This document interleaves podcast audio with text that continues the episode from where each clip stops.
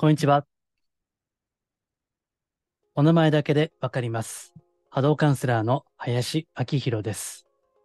人のオーラや物のエネルギーをお名前だけで感じ取る能力をベースに、スピーチャル的なカウンセリング、ヒーリング、タロットリーディング、守護霊リーディングなどを行っています。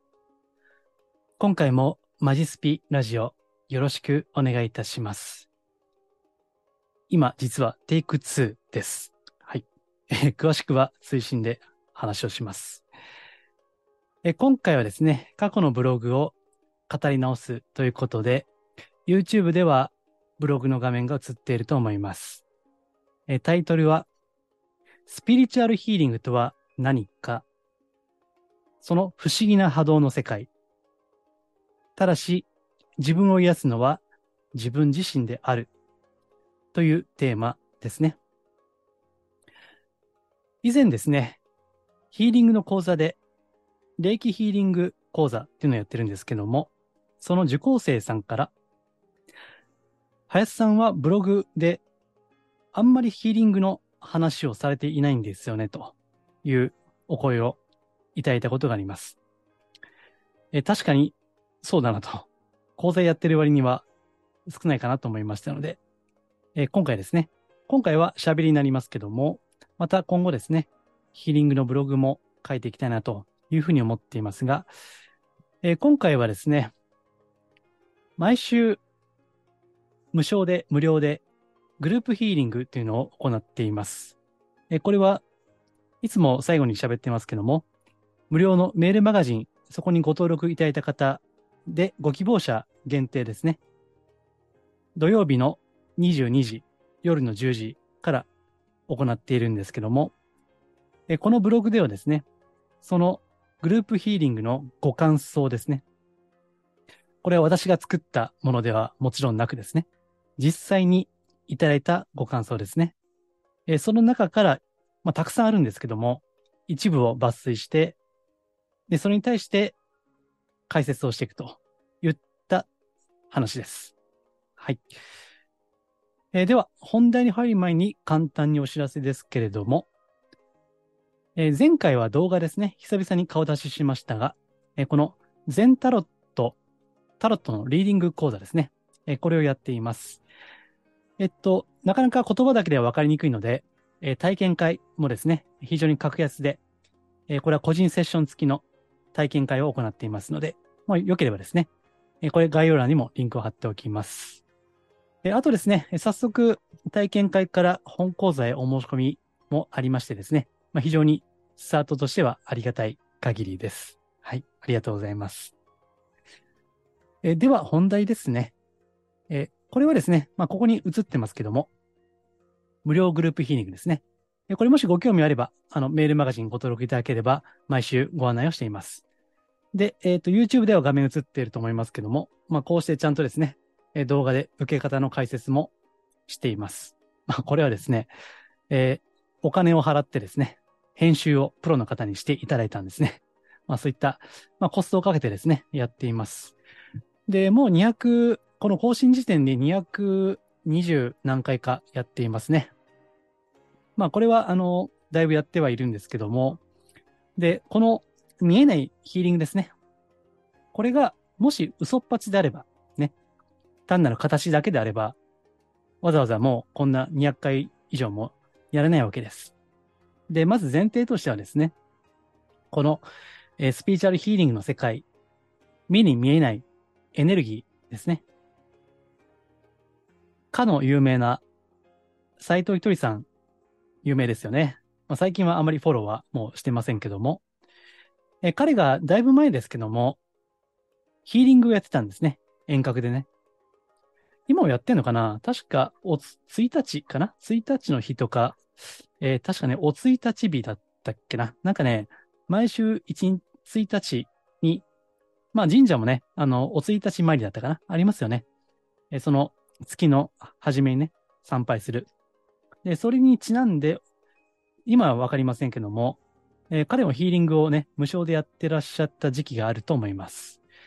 で、えー彼のところでは、今やってないですけども、大宇宙エネルギー療法ですね。えーこういったことを伝授していた時期がありますね。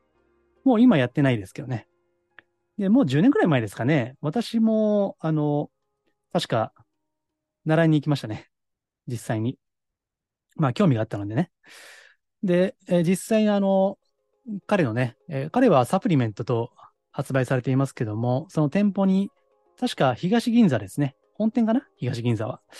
東銀座の本店に行って、そこで、簡単なレクチャーを受けて、で、まあちょっと、初めて聞く方にとっては怪しいかもしれませんけども、水晶玉ですね。え、ちっちゃいポチ袋、ポチ袋っていうのかな？ちっちゃい袋ですね。え、それに入った水晶玉ですね。え、それを渡されまして、で、あとですね、こういう文言を読むと。そしたらヒーリングができますよということで、大宇宙エネルギー療法ということでね、やってらっしゃった時期があるんですけども、まあ多分ね、いろんな誤解とかクレームとか批判とかがあってお辞めになったと思うんですけども、まあ何もわからなければ大宇宙エネルギー療法なんで聞くとね、まあめっちゃ怪しいと思うんですよね、普通はね。だからまあスピーチャル業界ではやっぱり特殊であって、ここのその言語空間の中では宇宙エネルギーと言ってもね、普通に通じますけども、やっぱり一般的に宇宙エネルギーと言うとやっぱり怪しいわけですよね。ですから、今回する話はですね、この目に見えないエネルギー、まあ宇宙エネルギーと言ってもいいし、さっきの講座の名前で言う霊気ですね。霊気。霊は霊気の霊、えー、なんていうかな、漢字で書くと幽霊の霊ですね。で、気は空気の気、霊気ですね。まあ、その見えに見えない存在がわかるかどうか、まあ、わかるというか信じられるかどうかですね。えこれを大大前提としているわけです。ですから、そんなもん信じられるかという方は、まあ多分これをお聞きの中にはいらっしゃらないと思いますけども、まあ万が一いらっしゃれば、ここでお聞き、えーお切りになった方がですね、時間を無駄にしないで済むかと思います。まあ多分いないと思いますけどね。うん。で、この、毎週やってまして、無料でね。まあこれはご寄付、寄付で賄っているんですけども、うん。まあもし、あの、お気持ちがあればどうぞという感じでずっとね、やってるんですね。で、そこでいただいたお声がたくさんありましてですね。で、え今、YouTube ではブログの画面が映っていると思います。まあこんな感じで、あくまでごく一部なんですけども、たくさんあるんですね。まあただ全部言ってると時間がね、かかっちゃうし、これテイク2なんで はい。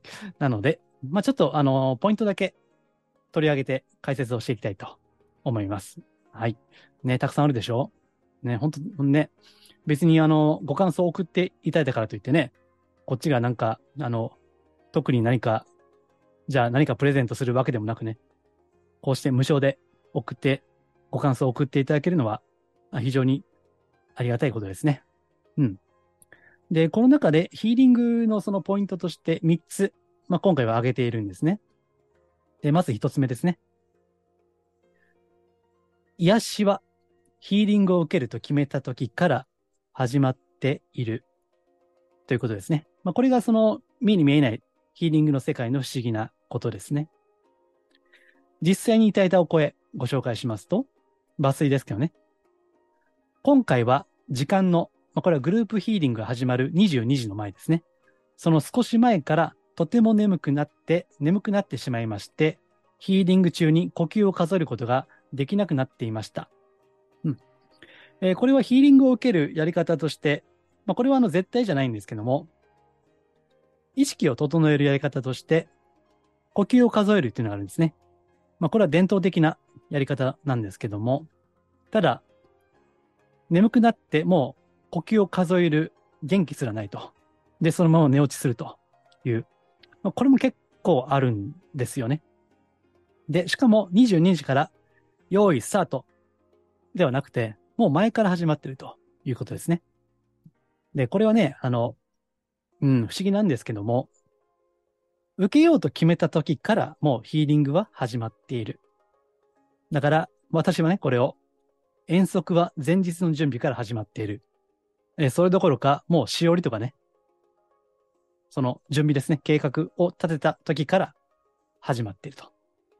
で、家に帰るまで遠足ね。だからもう、それをやろうと意図した時から、ヒーリングは始まっているということですね。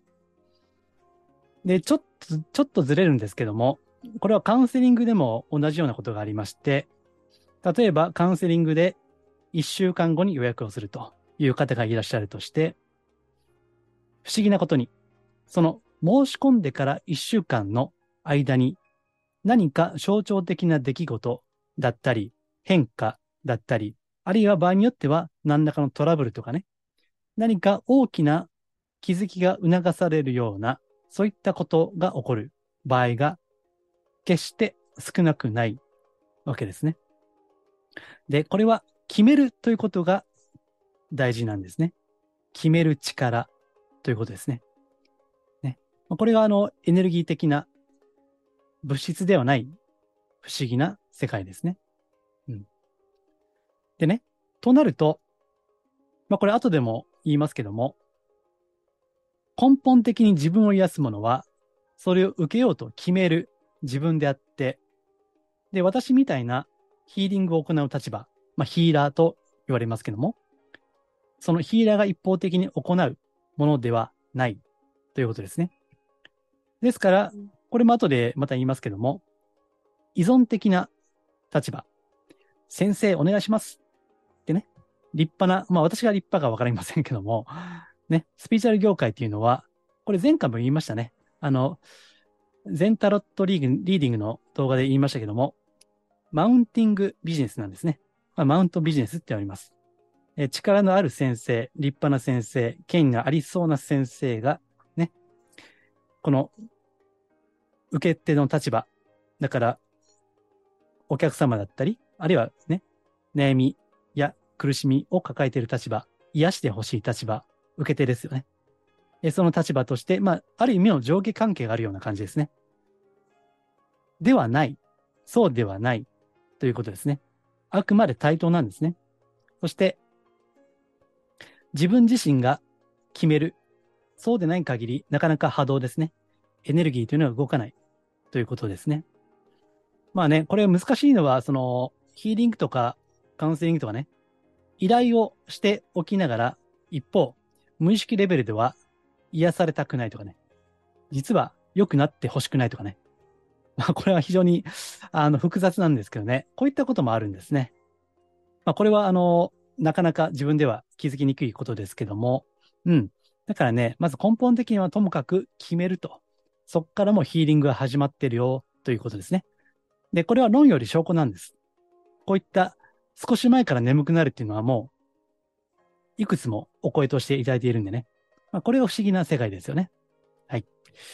えーでは、えー2番ですね。まあ、これ1番に関連することですけども、エネルギーは、波動は目に見えなくても交流をしているということですね。うん。えーこれはですね、まあ最近この更新時点でのブログでは、例の量子論、量子力学について、まあ、考えを述べているわけなんですけども、まあ量子力学でもですね、その素粒子の世界において、そのエネルギーの、まあ、交流、まあ、波動ですね。その波動の変化、交流というのは、科学的にも実験としてね、証明はされているわけです。まあもちろんですね、すべてのことが解明されていませんので、何でもかんでも分かったという安易な断定はちょっと違うんですけどね。まあとはいえ、科学の世界、ね、今までこれは科学的には証明されていないと言われていたこのスピーチャの世界も、まあその一部の部分においては科学が解き明かそうとしているということですね。で、実際にいただいたお声ですけども、今回は10時になるグループヒーリングが始まる頃に、両手、両手指ですね。両手の指先から手のひら中心にズドンと暖かく柔らかいものが来ました。えーそのうち左肩あたりが痛くなり、何かを剥がされているような感じがしました。うん。始まってしばらくすると、両手を中心に暖かくふんわり重みを感じ、それがお腹あたりを中心に広がり、包まれるようでした。そろそろ終わるのかな？というあたりで、その波が引いていき、音楽も終わり、20分経ったのだなと分かりました。えーこういったお声も似たようなものをいただきます。うん。体が急に熱くなるという方もいらっしゃったし、背骨ですね。背骨にエネルギーが通ってきたような感じがしました。というお声もありました。えーあと不思議なことに、このグループヒーリングは20分間やるんですけども、その22時から始めますので、22時20分終わった時間ちょうどぐらいに、スーッと波が引いていく、あ、終わったんだなということが分かりました。というね、そういったお声も決して少なくなかったんですね。ね、これはあの一人だけだったらね、ちょっと、まあその人だけじゃないのってなりますけども、何人もいただきますかね。あやっぱりこれは共通する部分があるんだなと思いましたね。えーですから、これはあの対面のヒーリングではなくて遠隔ヒーリングなんですけども、ね、これもあんまりこうスピーチャー的な世界に馴染みがないと、にわかに信じがたいところではありますけども、これがね、まあ論より証拠なんですよ。やっぱりね。まあそのうち科学が証明はすると思いますけども、うん。現時点においては、あくまで事実に立脚して、それを述べていくということですね。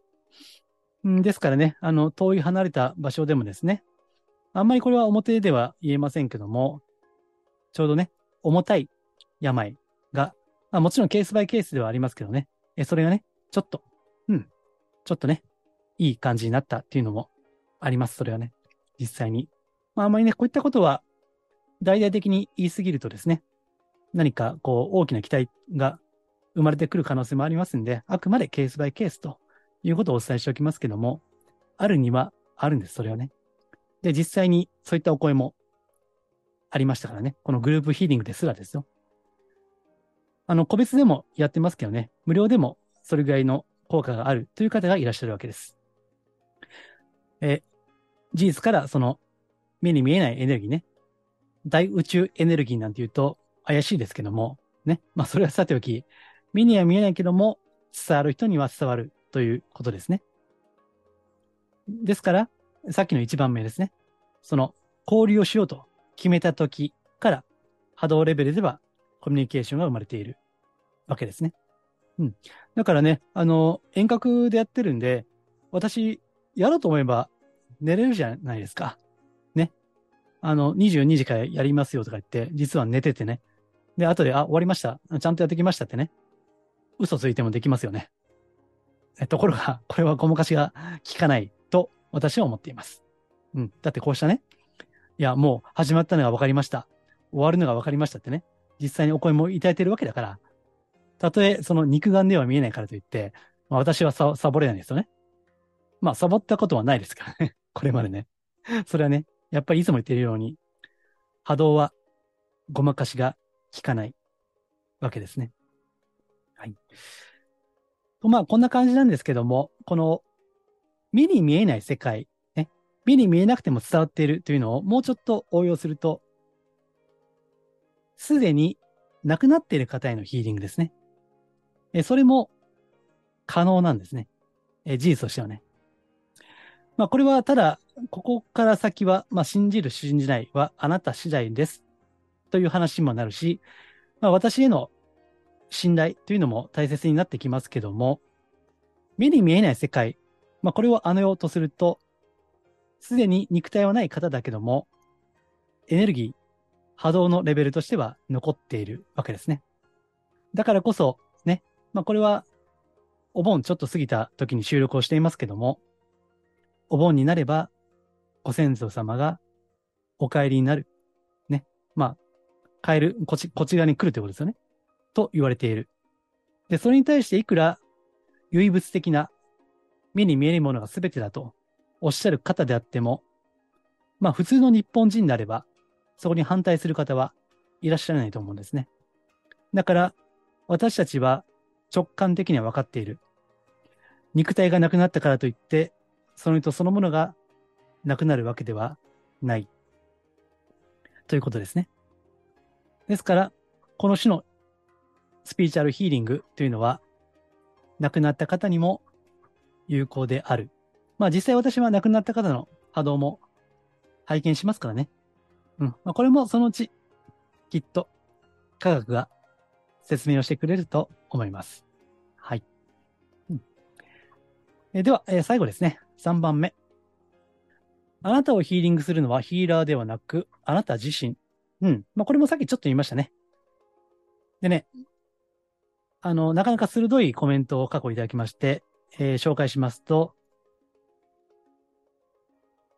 林さんはグループヒーリングをされているんだな、とは思ってはいましたが、これまで参加しなかったのは、なんとなくヒーリングはする人と受ける人っていう感じで、受ける側は受け身、依存的なイメージで、そういうのってどうなんだろうと思っていたからですと。うん。えーこの方は非常に成熟された精神をお持ちですよね。これわかりますよね。えーつまりスピリチュアル業界、この業界は何かと依存させるんですね。えこれは前回の動画でも占いについて語りましたね。っていうのはね、楽なんですよ、そっちのが。私に任せてください。私に任せてくれれば、あとは寝ててもいいですよ。ってね。まあそういえば楽ですよね。だから、寝るだけで願いが叶うとかね。まあそういうことを言う人もいるし、うん。何も努力はありませんとかね。そういう人もいますよね。えそうやって、楽に楽にっていう、これは人間のエゴですね。エゴレベルのニーズですね。えスピーチュアル業界もそこに沿っていることが決して少なくないわけです。ですからね、これ後でも書いたかな？うん。さっきのコメントの続きですけども、私が以前受けた遠隔ヒーリングの方は、受ける側は何もしなくていいです。家事してても、テレビ見てても、何しててもいいので、こっちで時間になったらやりますから。とのことだったので、余計にそう感じた。うん。まあ、余計に依存的だなと。受け身だなと。で、あんまりよろしい、あの、イメージを抱かなかったということですよね。そうやってね、楽に楽になっていくと、実は、まあこれはもう常識だけども、楽に楽になっちゃうと、波動っていうのは落ちるわけですよね。ね。当たり前ですよね。けど、なんか知らんけども、楽に楽にっていう方向性なんですね。うん。まあ難しいですよね、これは。懸念すべきはね、そうやって依存の関係を作ってしまうということなんですね。ところが、マジスピ、真のスピーチュアルとしては、それは違うんですよね。ヒーリングをするのはヒーラーではない。あなた自身である。ということですね。自分がヒーリングを受ける。自主的に受ける。ただ寝てていいですよとか、家事してていいですよとか、テレビ見っぱらしにいいですよとかではなくて、えー少なくとも私の場合は、ちゃんとあぐらをかいて背中をまっすぐに伸ばすとか、正座をするとか、腰、腰ね、椅子に腰をかけるとかね。で、まあ、ちゃんとあの、さっきもお見せしたかなこの受け方の動画ね。これでもこういうふうに、まあ、あくまで提案ですけどね。こういうふうに受ければいいですよということで、積極的に参加をしていただいています。ね。まあどうなんですかね。何もしなくていいっていいっていうのはあるかもしれませんけども、まあその意識であれば、まあ難しいのは、それでも最初はうまくいっちゃったりするんですよね。これはね。うん、ここが難しいところで、だから楽にね、楽に成果が出れば、それは一見ありがたいことではあるわけですけども、まあ一長一短でしてね、えーそうするとそこから依存関係が始まるということもあるんですね。うん。基本的には、でもね、自分の人生だから、あくまで自分が主役なんです。で、その態度で臨めば、私はあくまで、まあこれ後でも載せてますけどね。ファシリテーターみたいなもんですね。まあちょっと見慣れない横文字かもしれません。ファシリテーターってね。え、一応定義、意味を言っておくと、会議や研修などを進行する人、参加者に発言を促す人、話の流れをまとめていく人、といった役割のことですね。スピーチュアル的なこのビジネスというのは、どうしてもこう先生がね、さっきマウンティングビジネスとも言いましたけども、優位に立ってしまうわけです。ところが、本当のヒーリングの世界っていうのは自分ですね。あくまで対等なんですね。えなので、まあこれはブログには書いていませんけども、YouTube を見ていると、時折、この動画を見るだけで癒されますかね。この動画からすごい波動が出ていますがね。そういった言う人もいますよね。うん。まあちょっと話は違うけども、この動画を見れば奇跡が起きますかね。ああいうやつですよ。この依存させるのはね。それはあくまで自分の主体的な意思のもとに活用するんだったらいいんですよ。あくまでそれを補助に過ぎない。自分を立てるのは自分である。ということですね。まあ、そもそもああいったその動画、まあ私はね、コンテンツの波動も見ますので、うん、あんまりいい波動とは正直思わないですね。うん。なんで、あそういったのはもう、エンタメ、気休めと思って、まあ見るぐらいでちょうどいいなと思いますね。うん。そう、大事です。だから、むしろこういった成熟したね、精神をお持ちの方がグループヒーリングに主体的に参加されると非常にいいと思いますね。うん。まあ、あまりお勧めしていないのは、もう、まあ、私別に肉眼でチェックしてるわけじゃないですからね。まあ、どうしても体調悪ければ寝っぱなしでもいいですけどね。あと22時だと夜も遅いので、まあ、私は夜型なんですけども、まあ、すでにね、寝ていらっしゃる方もおられると思うんで、まあ、そういったライフスタイルであれば、まあ、しょうがないと思いますけども、極力は主体的に、ご参加をいただいた方がいいかなと思いますね。うん。はい。まあ、こういった不思議なヒーリングの世界なんですね。だからこそ、ね、もう、これがインチキだったら、ね、伊達や水鏡で200回以上も、もう、更新時点ではもう225回以上かな、やっていますけどね。うん。まあ、それぐらいですね。この不思議な世界なんですね。はい。さあ、いかがでしたでしょうか？今回はいただいたご感想をもとにですね、その目に見えない不思議なエネルギーの世界ですね。ヒーリングの世界というのを説明してみました。まあ、また、あの、今後ブログとか、えー、こういった音声配信ですね、えヒーリングの話もね、まあ、講座もやってますので、えー、時々意識して話、発信をしたいと思います。で、えっ、ー、と、もしご興味あればですね、このグループヒーリング、メルマガにご登録いただければ案内が毎週行きますのでですね、ご興味あれば、まあ、いろんなホームページの箇所から、マジスピのホームページからご登録いただけますし、え、概要欄にも登録フォームを貼っています。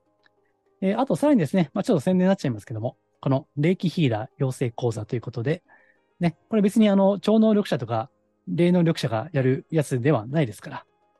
もちろん、その才能の有無はあるにしても、別にオリンピックのアスリートを目指しているわけではないので、そのアマチュアのレベルであれば、誰でもですね、ある程度のとこまでできますので、うん、もしご興味あればですね、この霊気ヒーラー養成講座ですね、えー、ご参加いただければと思います。はい。えー、では、今回は以上なんですけども、これ、えっ、ー、と、いつもよりですね、あ、これ追伸ですよ、ここからね、雑談ですけど、配信時間遅いですよね、いつもよりね。だから、毎週、まあ、そんな数はいらっしゃらないですけども、毎週チェック定期的にしていただいている方は、あれ今日アップされてないと思ったかもしれませんけども、えー、マイクがね、マイクが入ってなかったんですよね。なんでかな？ね、これ、レコーディングのボタンはね、いつもこれ、過去何回かレコーディングボタン押し忘れがあって やらかしてるんで、これは毎回確認するんですけども、今回なんかマイクが入っていないというね、もうなんじゃと思いましたけどね。はい。まあ、めげずに収録をしましたけども、えー、今後はレコーディングのボタンと、そしてマイクのテストですね。えー、必ずやってから収録をしますと。なので、えー、ちょっとあの、前もね、配信が遅いと、林さん大丈夫ですかという メールをわざわざいただいたことがあるんですけども、はい、あのね、ちょっとトラブルでした。すいませんでした。はい、えー、というわけで、また、えー、次回ですね。次回は一発でいけるように、ちゃんと設備を整えてから収録したいと思います。はい。このマジスピーラジオは、真のスピーチャル、また、脱お花畑スピーチャル、脱依存的なスピーチャルをテーマにお届けしています。では、メルマガの告知はすでにやってますので、今日はこの辺で終わります。ありがとうございます。